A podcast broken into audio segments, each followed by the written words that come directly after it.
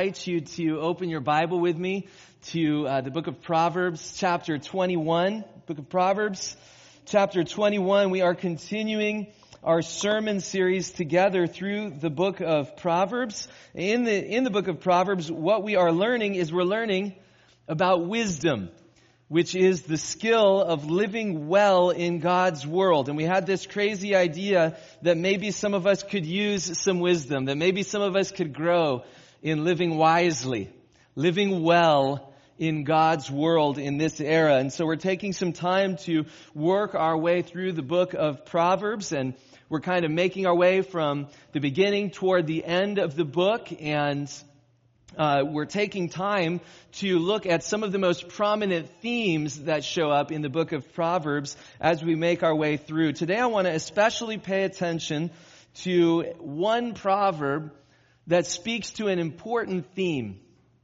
a theme of wisdom for pride and humility, wisdom for arrogance and humility. When I first showed up at this uh, church, when I first met this congregation, I was an angry and argumentative college student. I had nothing to do with planting this church other than being one of the most difficult participants for the first five years or so of this church's life. And when I showed up as an angry and argumentative and difficult 18 year old, there were a couple of values in this congregation, a couple of values in this church family that gripped my heart, even as an angry and argumentative college student. And those values were number one, a sense of the sweetness of the centrality of Jesus Christ in everything. There was an intentionality in this church community which I hadn't seen elsewhere. An intentionality about connecting everything in life with the story of redemption that we discover in Christ Jesus. And I hope that to this day, that priority, that value of the centrality of Jesus Christ in everything remains one of our chief values as a church. A second value that I encountered here was maybe more surprising to me. It was a value of humility. A value of humility as one of the chief virtues of the Christian life, a value of humility as one of the most important ingredients in the pathway of discipleship, one of the most important ingredients in a recipe for what it means to be a follower of Jesus. And I hope that to this day, humility remains one of our most highly regarded values in our pursuit of discipleship together as a church. But before we dig into this proverb, I want to point out that humility is not just a value that we made up as a church family. It's not a value that we discovered or that we invented or that we decided to paint on a wall because we thought it was cool. In fact, we've never had a wall to paint it on. But humility is important to us because it's important to God. And across the generations and around the world, Christians have recognized the importance of humility as one of the premier values of Christian discipleship. Rewind 1700 years for just a second.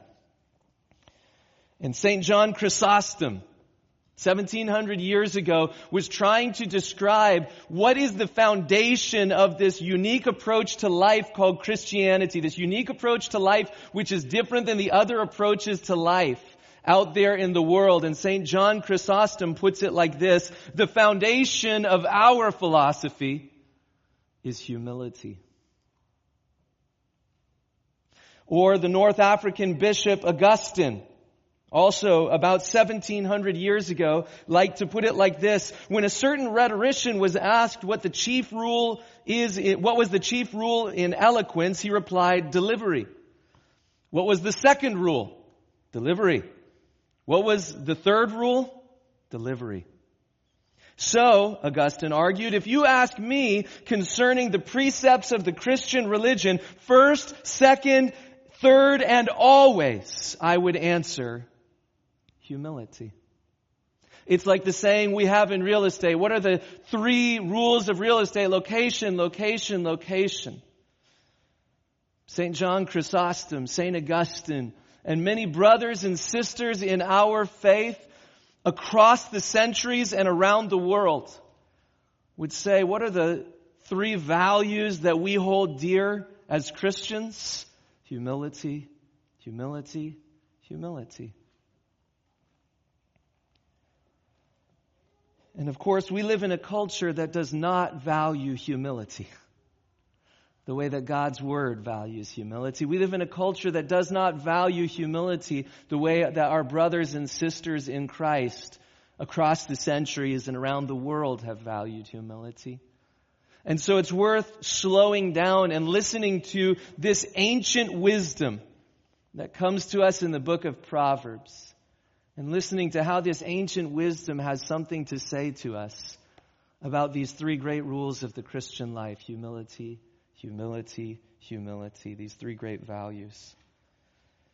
I want to ask you to look with me, if you would, at Proverbs chapter 21, verse 2, which says, Every way of a man is right in his own eyes, but the Lord weighs the heart.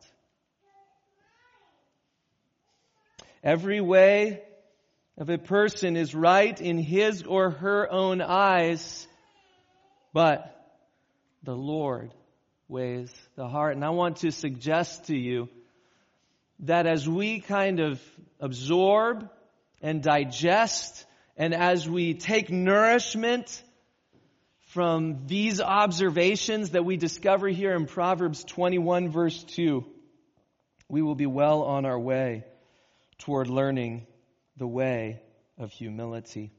Let's pay attention to these two observations that Proverbs 21 verse 2 gives us in two lines. Observation number one is this. It's the observation that self-assurance is a problem.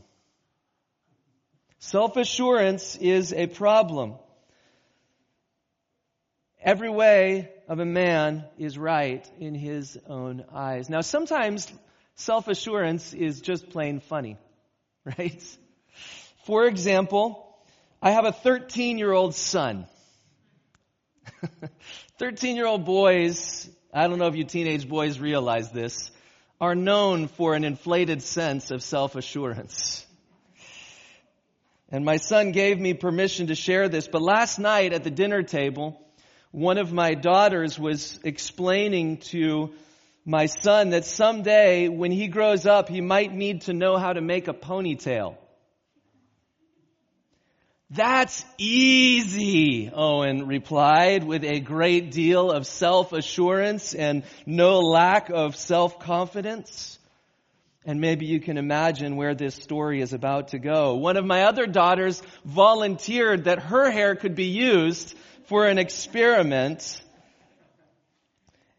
And five minutes and many failed attempts later, Owen was still bumbling around trying to make one simple ponytail in his sister's hair.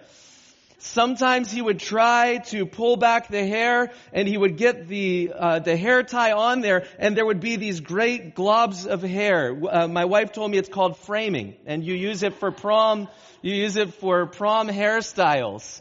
But that's not what we were going for. And so he'd try to pull back the hair and the prom hairstyle thing would still be going on. Other times he would do a better job of getting most of the hair back and there would still be these frizzes pointing out sideways, right? Other times he could do a pretty decent job of gathering the hair, but then it turned out to be a little more difficult than he realized to do the twisty thing with the hair tie, right? And, and so my son learned the hard way that sometimes self-assurance can turn out to be a little bit of a problem. Sometimes we can be deceived in our self-assurance, right? And of course, in that example, self-assurance, self-confidence, is just funny.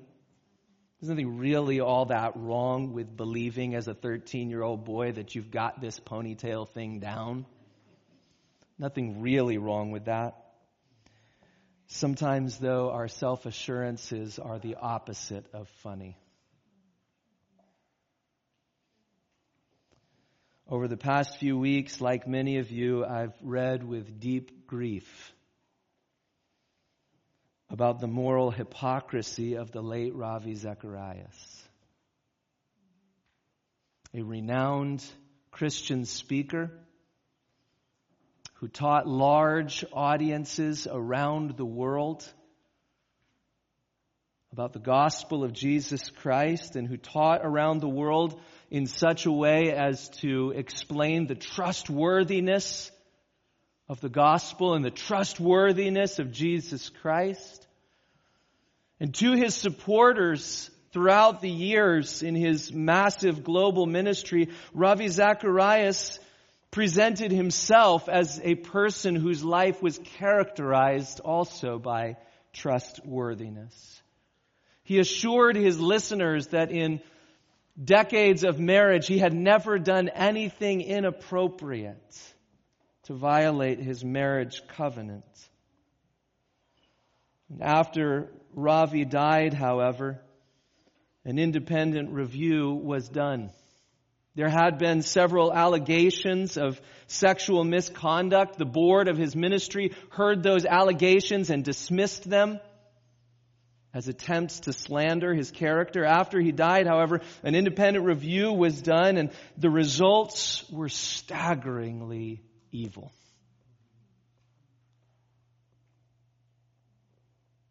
His hypocrisy was far worse than anybody would have guessed. His sexual misconduct was planned and paid for and very carefully covered up around the world for decades. While he was teaching others about the credibility of the Christian gospel, and while he was accepting donations, sometimes in large figures, to his ministry, banking on his personal integrity and trustworthiness. How does somebody get there?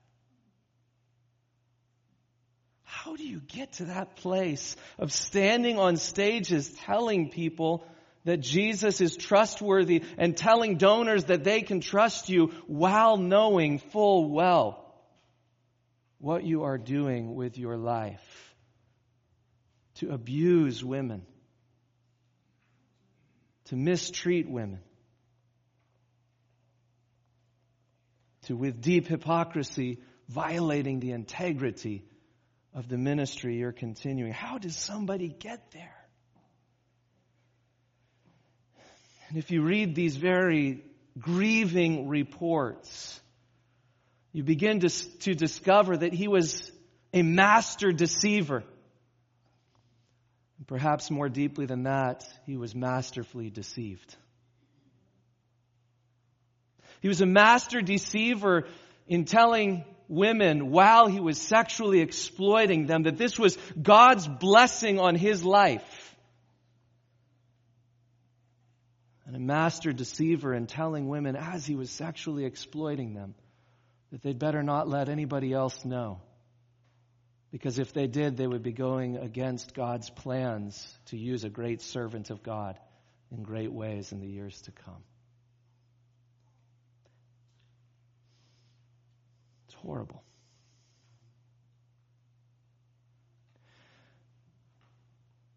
And this horrific hypocrisy that we see in the life of Ravi, it reminds us of the danger of self assurance. It reminds us of the danger of beginning to believe in quiet and subtle ways, I got this. It warns us of the danger of allowing ourselves to believe I can handle this much of sin. It warns us of the danger of beginning to believe even small deceptions. I'm different than others. It warns us of the dangers of even believing small deceptions about yourself or about other people. This pattern of grieving hypocrisy in Ravi's life it reminds us of the danger of self deception.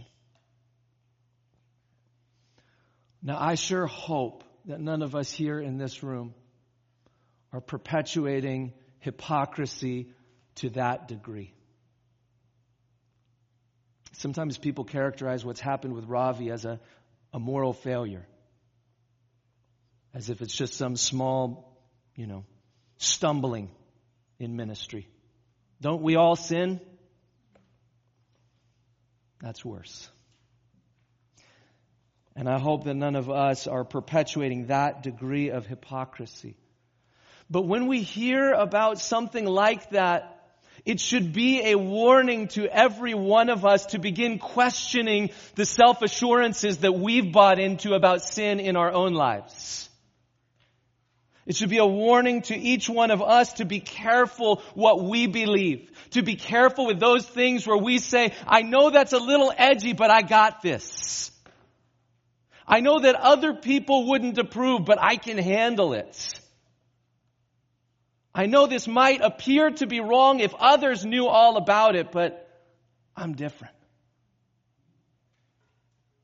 It should warn us about the dangers of self-deception. In fact, let me ask you this question in light of Proverbs chapter 21 verse 2. Every way of a person is right in his or her own eyes.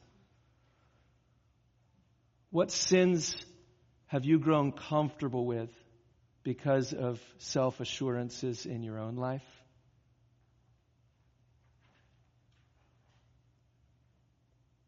What sins or what patterns of immoral behavior what sins or what patterns of unloving behavior have you allowed yourself to tolerate in your life because in your own assessment, I've got this. See, the book of Proverbs warns us we have this strange ability as human beings to deceive ourselves. Even while pursuing evil, even while acting in ways that are harmful to others, even while hurting people we love. We have this ability to deceive ourselves into thinking, this is right. It's okay. Maybe others wouldn't approve, but I got it.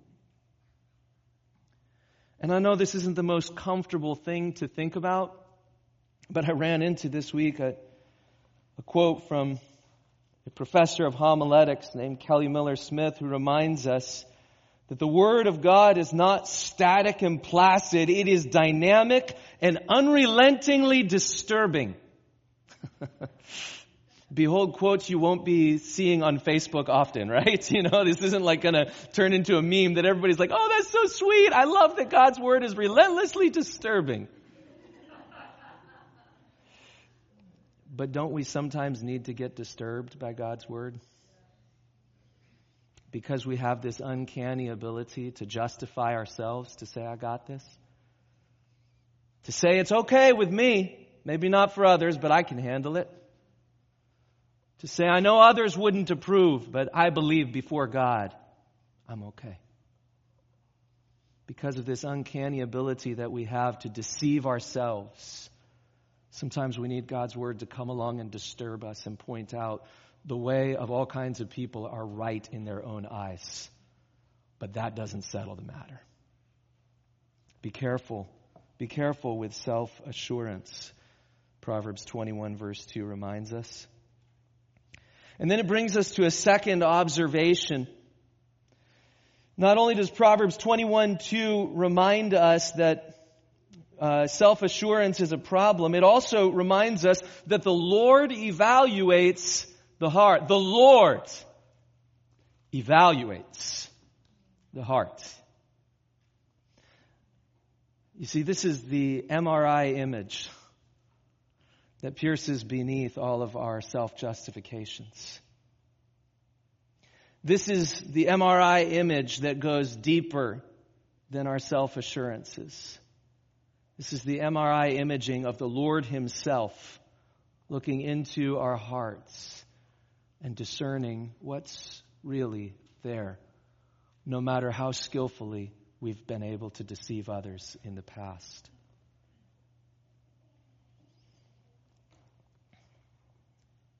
I'm going to come back for a second to this issue of Ravi Zacharias. I planned to preach this passage in this topic months ago without any connection with Ravi in my mind, but as I was paying attention to it this week, I kind of couldn't help but think about his story. And one Christian journalist wrote an article on the Gospel Coalition website about what's happened with Ravi. And he put it like this Collin Hansen says Ravi Zacharias may have escaped justice in this world, but no one escapes justice in the next. Let that sink in. The way a man might be right in his own eyes, but the Lord weighs. The Lord evaluates. The Lord will judge and judge accurately. Ravi may have escaped justice in this world, but no one escapes justice in the next. And Collin points out discerningly, no one can know what transpired between Zacharias and God at his judgment. Whether he understood what he'd done and repented of his sins, we just don't know. But we do know that God's justice is being done one way or another. Whether Ravi was the worst kind of hypocrite, preaching the gospel while living an absolutely unrepentant lifestyle, or whether he's the sort of fellow that Paul describes in 1 Corinthians chapter 3, they will be saved, but as through flames, Paul says, whatever that means, it's not happy. we do know that God's justice is being done one way or another. And the sexually immoral, apart from the righteousness of Christ, do not inherit the kingdom of God. God have mercy on us. Thinking of the teaching, skipping over to the New Testament, that Paul gives to Timothy in relationship to churches and their leaders. In 1 Timothy chapter 5, I don't think there's a slide for this one, but in 1 Timothy chapter 5 verse 20, Paul says, As for those leaders who persist in sin, rebuke them in the presence of all so that the rest may stand in fear. The sins of leaders should strike a chord of the fear of God in our souls, according to the Apostle Paul. Does Paul believe in grace? Yes. And yet he believes that amongst those who are redeemed by God's grace, there should be a right kind of the fear of God. And then Paul goes on in 1 Timothy chapter 5 verse 24 to say the sins of some people are conspicuous or obvious going before them into judgment, but the sins of others appear later. Paul sounds like one of the sages who wrote the book of Proverbs here, doesn't he? Some people's sin is found out during their lifetime and goes ahead of them to the judgment seat before God. Other people's sin will be found out later, Paul says. Something about this should sober us, wake us up.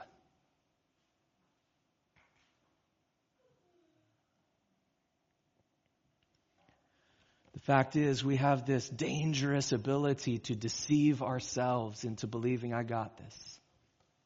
We have this dangerous ability to deceive ourselves into thinking, I know that other people wouldn't approve, but it's best if they don't know. We have this uncanny ability to deceive ourselves through self-assurances, but Proverbs chapter 21 verse 2 teaches us the path of humility by reminding us the Lord evaluates the heart. He's not fooled as easily as a board of directors will be fooled. He's not fooled as easily as your friends in your small group that you keep lying to. He's not fooled. The Lord weighs the heart and he, ra- and he weighs the heart with just scales, with accurate scales. He sees and he knows.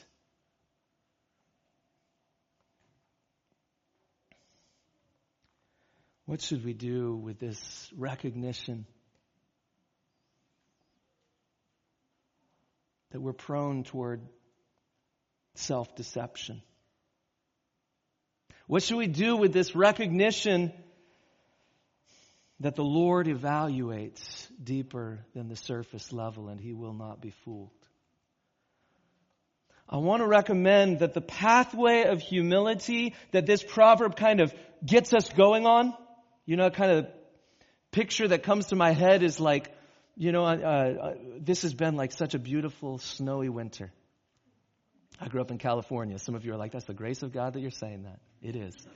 I've loved this winter. We've had so much snow and so many opportunities to go to the sledding hill. And this year I've had opportunities to set my my three-year-old daughter on her little sled, right? At the top of the sled hill and just give her a little push, right? And then whoosh. Proverbs 21 verse 2 is like that little nudge from the Lord at our back. It's moving us in a direction. It's moving us in a way of humility. And the nudge that Proverbs 21 2 is giving us is a nudge to live each day coram deo. Now, I usually speak in English when I talk to you, so my apologies for borrowing a Latin phrase here. But it's a beautiful phrase that I think is worth knowing. That phrase, coram deo, is an old theological phrase. It's part of our Christian tradition going back hundreds of years. And coram deo just means before God or in the presence of God.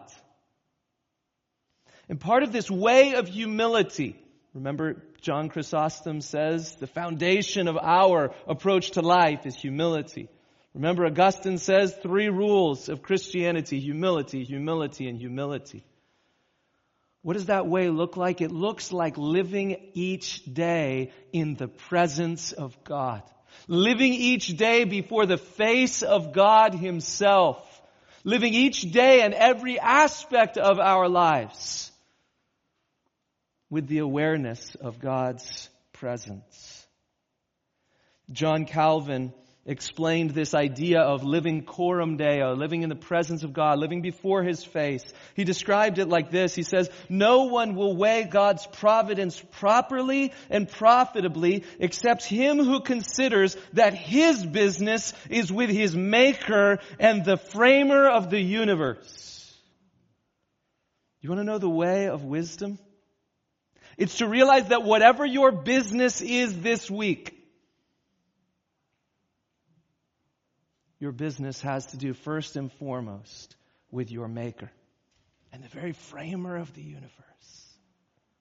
And when we live each day before His face, it teaches us a kind of wisdom, a kind of humility that will position us to live well in God's world. Now, sometimes when we talk about living before the face of God. Sometimes when we talk about the fact that the Lord weighs the heart, our first thought is, that's scary. Because we know all too well what we've thought, what has motivated us, what we've believed, what we've wanted, what we've imagined, what we've desired. And so we think to live my life before the very face of God, to live my life before the eyes of the one who knows all, to the very depths of my soul, we think at first that's dreadful. And here's what I want to tell you. Apart from God's grace, it would be dreadful. You're right. Apart from God's grace. Apart from the grace of our Maker Himself, to have every thought, every feeling, every desire exposed in the right judgment, oh, that is a frightening idea.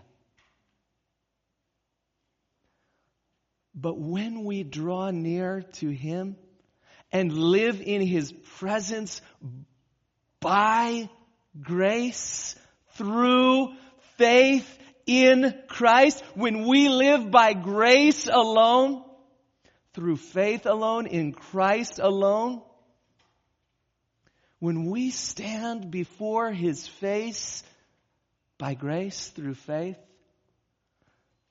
living coram deo is no dread, but an absolute delight.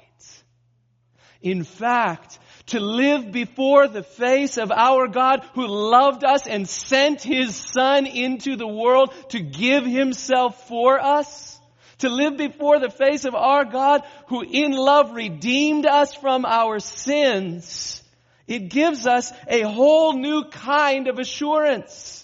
To live each day coram deo is to live with a new assurance.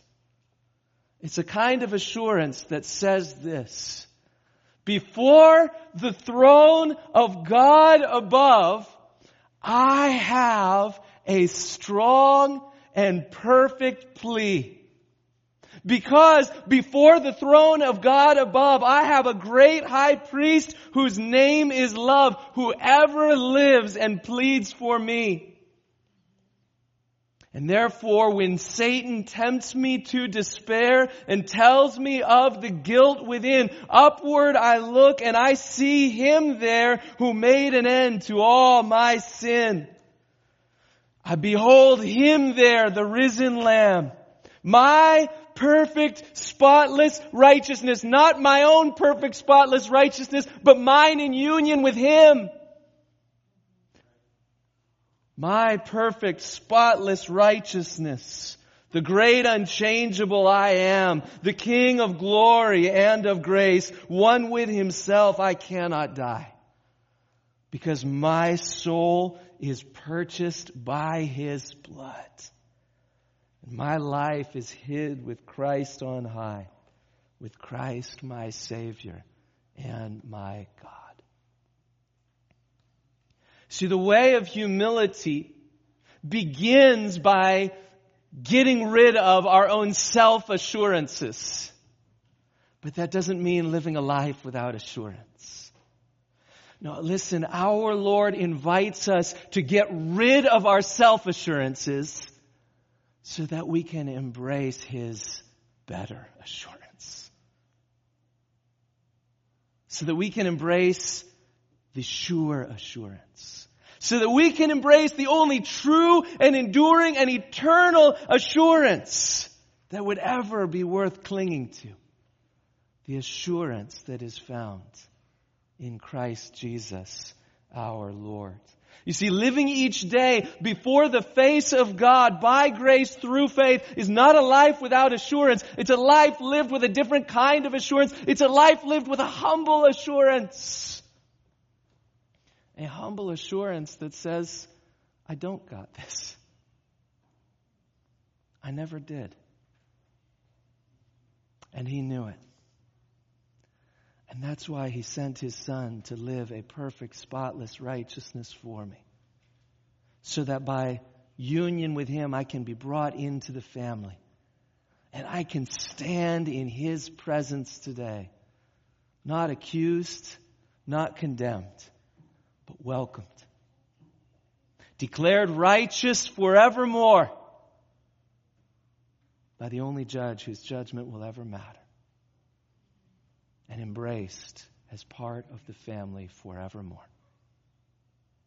That's the assurance that humility invites us into. But the way of humility, living each day coram deo, not only invites us to live with a new kind of assurance, it also invites us to live with a new kind of motivation. Because you see, when our Father invites us in and welcomes us with His embrace and says, you are my daughter, and with you, in union with Christ, I am well pleased.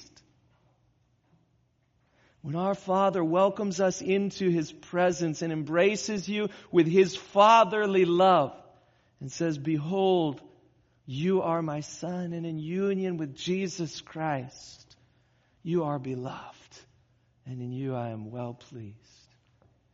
When we experience the embrace of the gospel in this way, when we realize that with Jesus we're okay, when we realize that with Jesus we're okay and we're gonna be okay forevermore, the effect of that, if we let it sink in at all, the effect of that is not to say, Great, I'm running right back to my sin. The effect of that is to say, Thank you. And it's my joy to follow you. See, when we're embraced into the presence of God by grace through faith, following Jesus, honoring God with every aspect of our life on Monday and every aspect on Tuesday and Wednesday and Thursday, Friday, Saturday and Sunday. Honoring God with every aspect of our lives no longer is merely a list of rules that we try to manipulate. Honoring God is no longer something that we're just trying to use as a badge to get others to trust us. It's an honor. And it's a joy to live for Him who gave Himself for us. You see, living in the presence of God as people whose lives are embraced by grace through faith by the Father above, living each day, coram deo, in His presence, it gives us a new assurance and it gives us a new motivation.